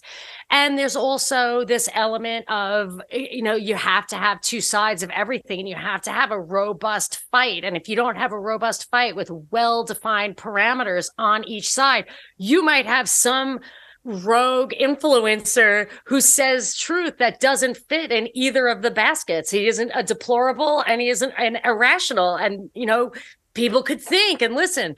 So I, I feel like there are reasons that some of these people seem good, but are playing their role in a loosely scripted plan that is unfolding according to the script. However, I think that all of that indicates that we do have some control and they don't have total, you know, they have to deal with human nature, which is is random. Like chaos theory free will these things are their problem and uh, they they structure it this way but we can still think and i don't have to believe in him to tell the difference between when he says something true and and not but a lot of people i don't know if they can I agree with you, Ricky. I'm I'm there too. I'm like, how can that be a bad thing? That was the biggest blow to the childhood vaccine issue ever. I mean, unbelievable. So how can that be like how can bringing all that forward in such a way that he did it where it seemed very genuine, you know, he didn't even have any notes there, he just knew it all.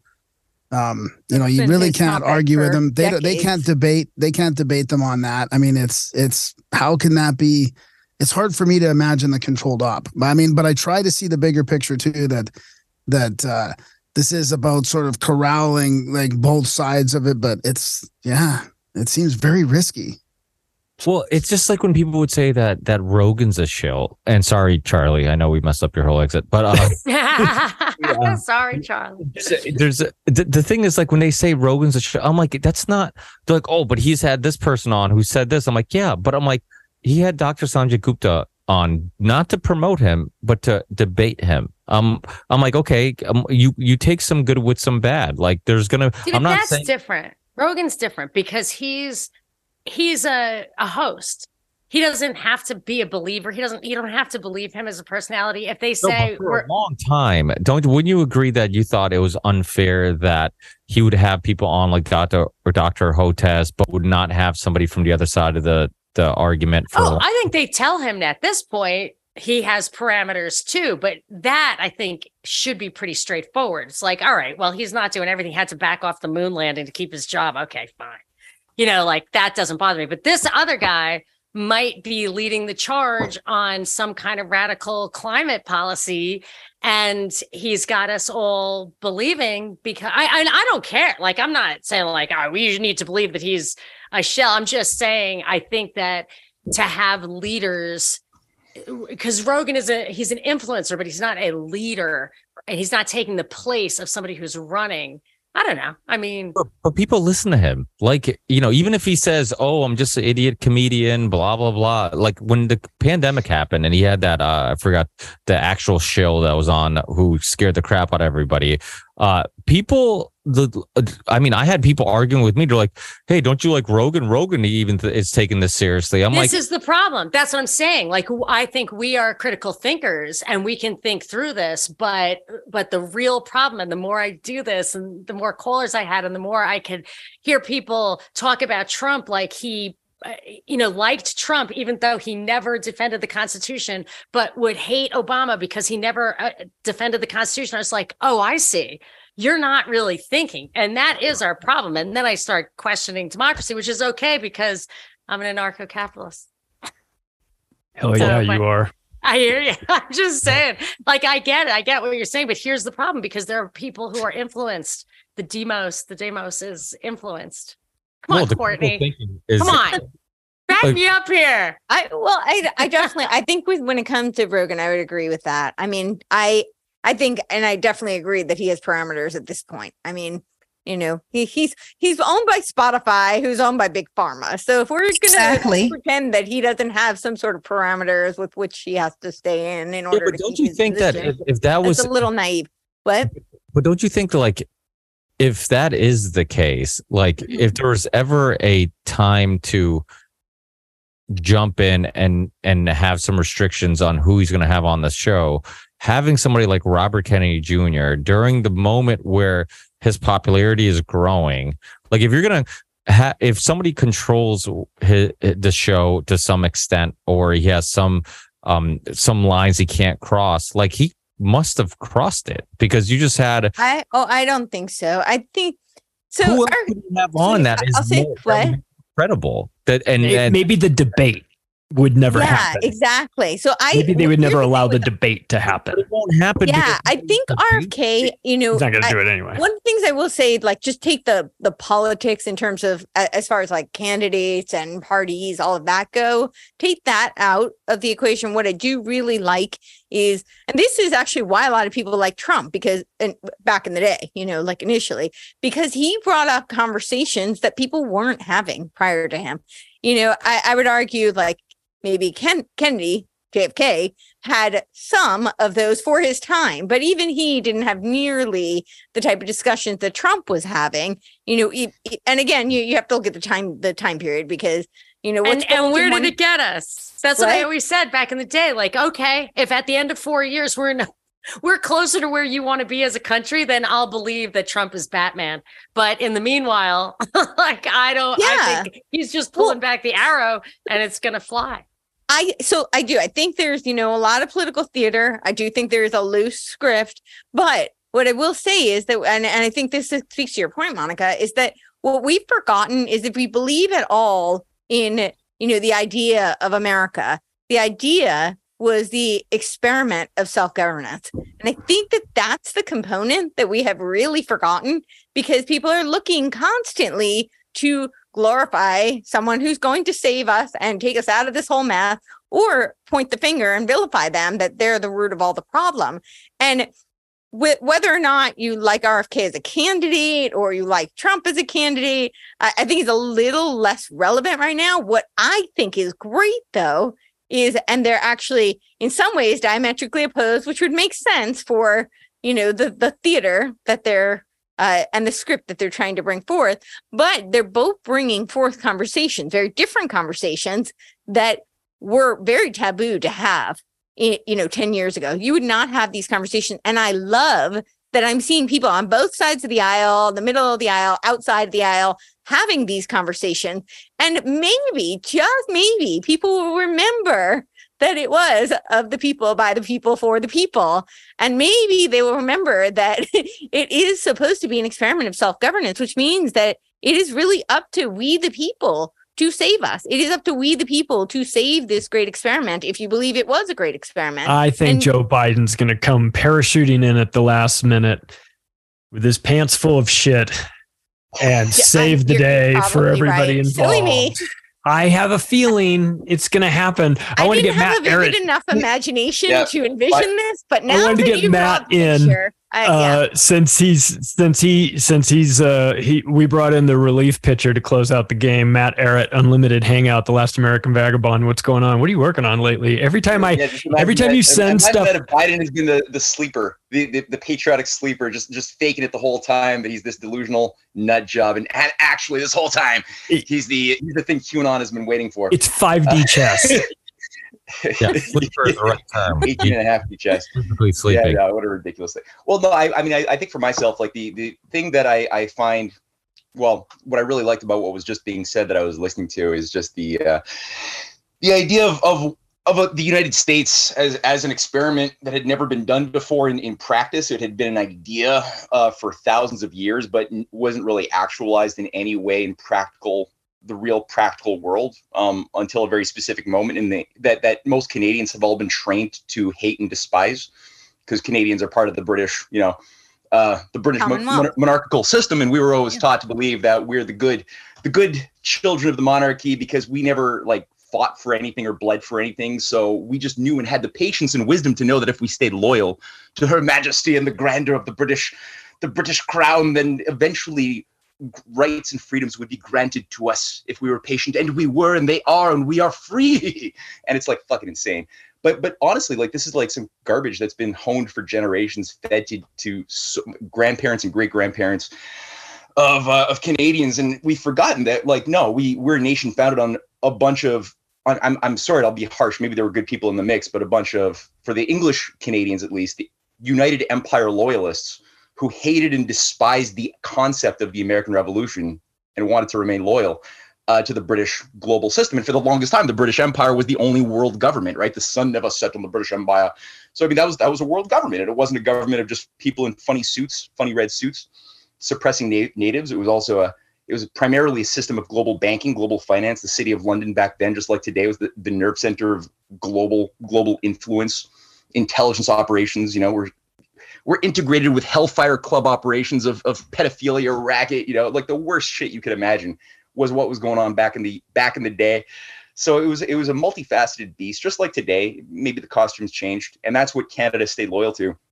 And john adams made the point that the united the, the united states republic is is a is a new type of society that is that is designed for a moral a moral and religious people and is wholly unfit for any other and as soon as you lose those those conditions upon which the Democratic Republic of the United States requires, you know, it, it needs it needs to have that type of cultural elevated level of, of self-discipline, people who are like, you know, mature, who can like live with their conscience and and and use their sovereign powers of reason. In order to have a sovereign nation, you have to have sovereign people, meaning people who are informed and moral. Um, if you lose that, you, you can't have a republic. It'll be a Republican name only. It'll be demagogues running the show and, and even, keeping people in the cage uh, cave.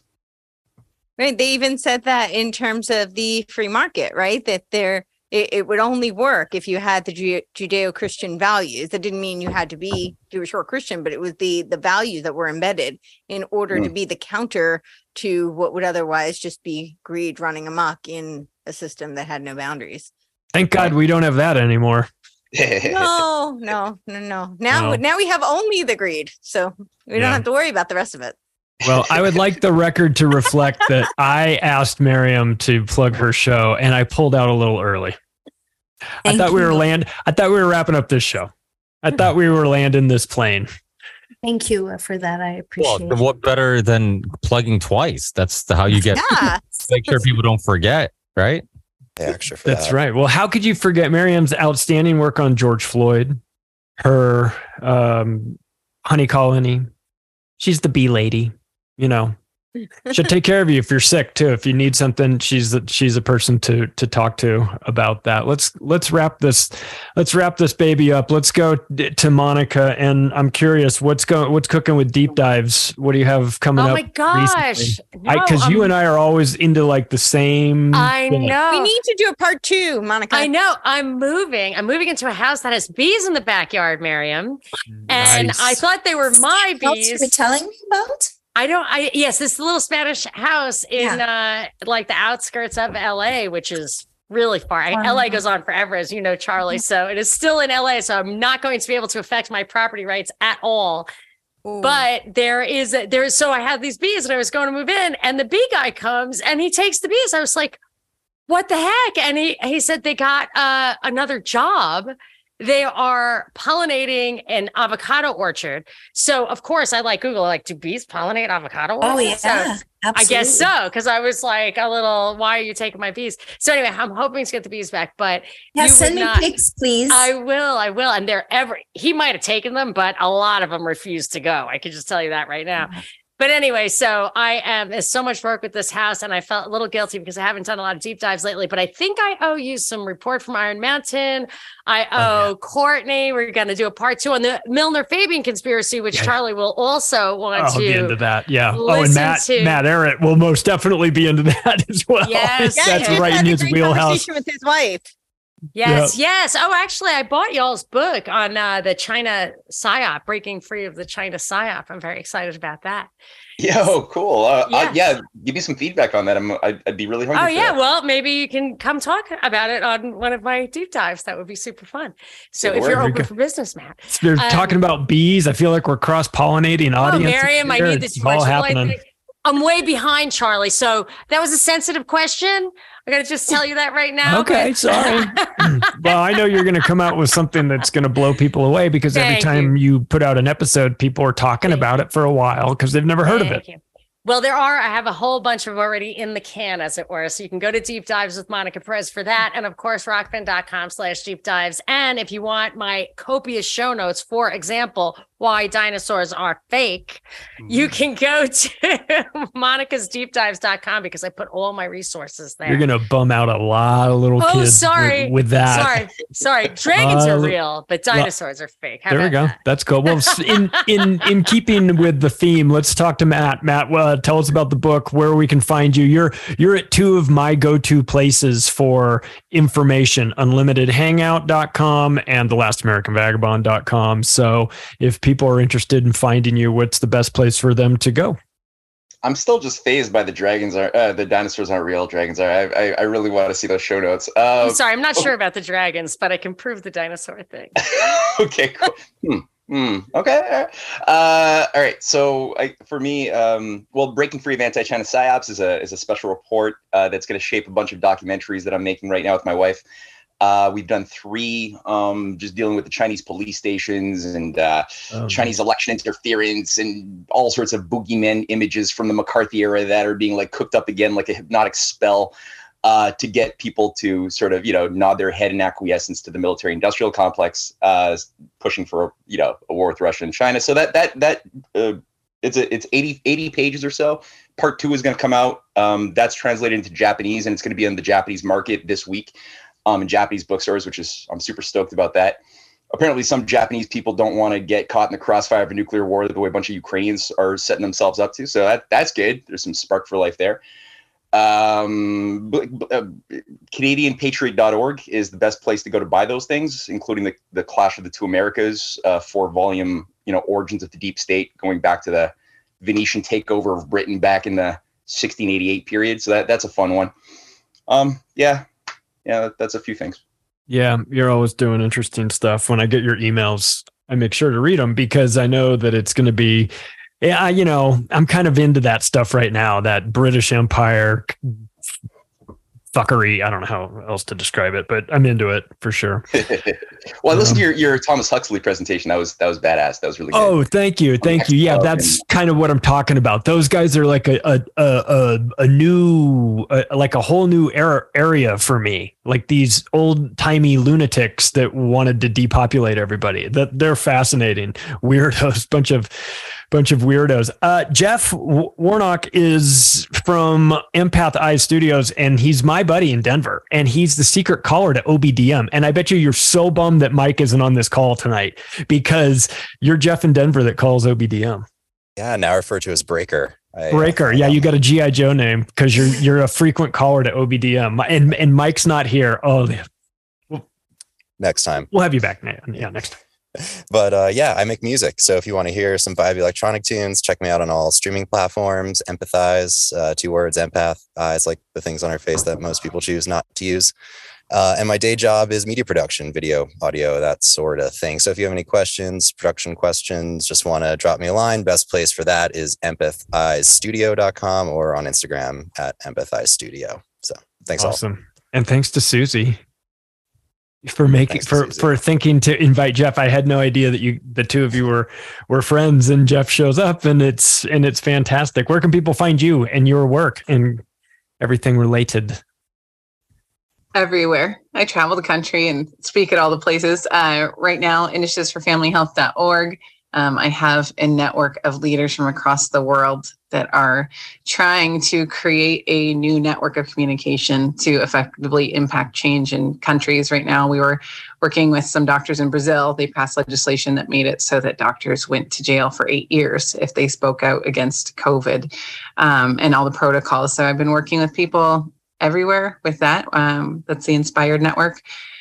And I'm kind of just bouncing everywhere at this point and building out two websites. So soon I will have those for you for show notes, Charlie. Awesome. I appreciate that. Well, we're glad it and it's good that you're out on the road. Uh, there's been a lot of presentations, a lot of like events happening recently that uh, it it seems like a good thing. We we've got to go support those. You know, if they come to your town or if it's someplace geographically sort of close to you, make a trip, support it. Uh, Graham, you were nice enough to have have me and Ricky on Outlaw last week. Um, how are you, man? It's good to see yeah, you. Yeah, doing good. Yeah, doing good. Thanks. This has been great. Yeah, we've got, speaking of trips, we've got uh, uh, Montana mega floods with Randall Carlson. If people want to get out and get in the field and yeah, listen man. to Randall like do his speeches about the younger Dryas and the floods and all kinds of esoteric knowledge, that's uh, September 18th to the 23rd. So that's going to be like Idaho, Montana with a bunch of cool people for like five days. And we also have uh, spots available in Canada. We've got a little event in Canada we're doing for a weekend, like cold plunges and uh, and hot springs in the mountains. You guys are always doing the coolest shit. Where It's where the in summer.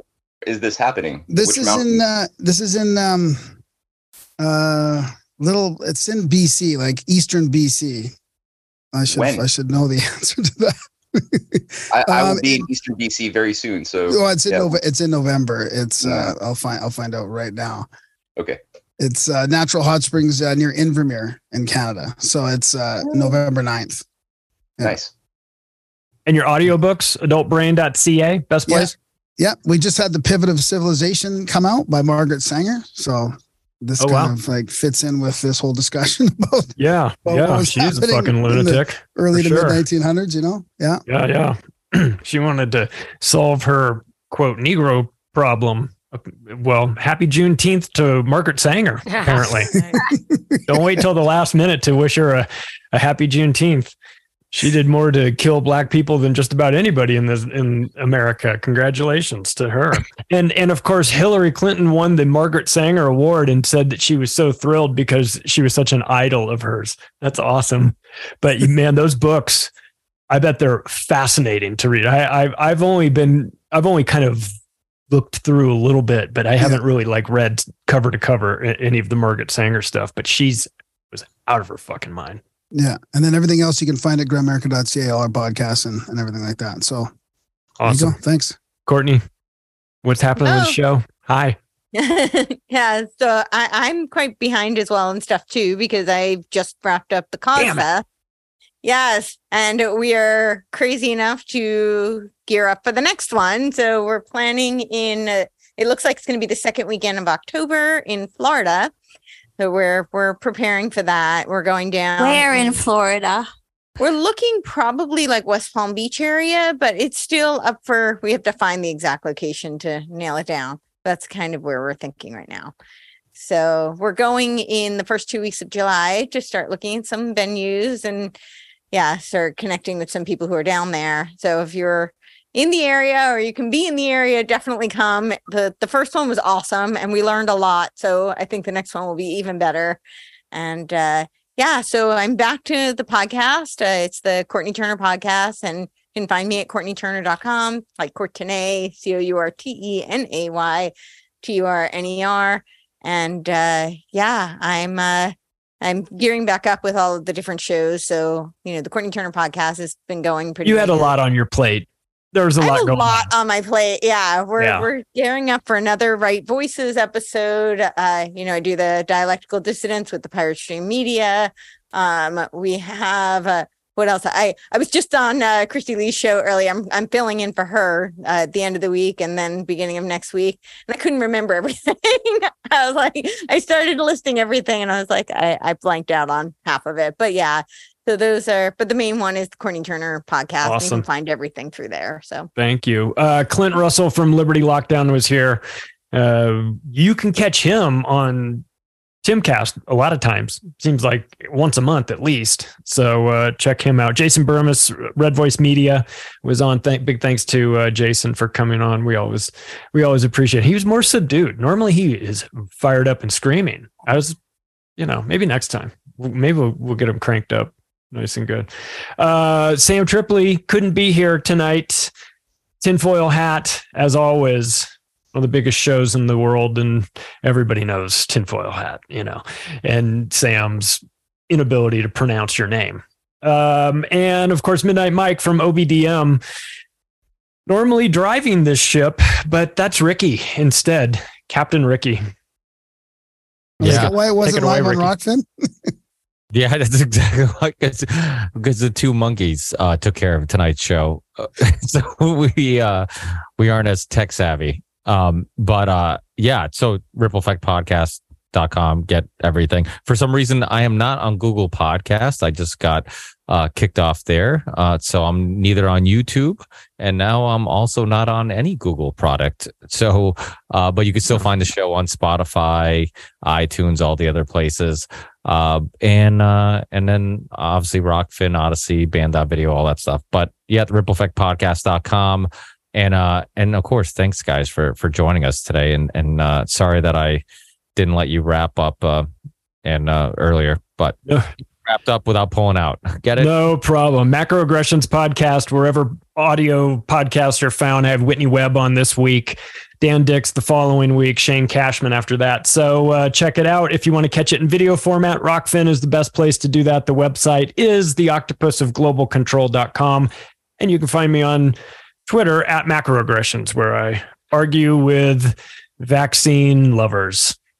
And let's get some of Jeff's music for uh, the intro because this is pre-recorded. Let's get uh Jeff. You do you do some electronic music. Let's let's switch it up. Let's let's get Mike to put it in the beginning of the episode and.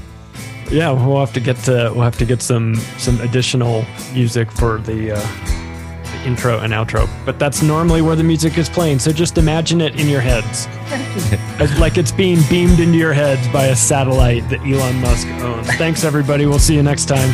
Thanks, Kit. Hi, everyone. Lots of love. Bye.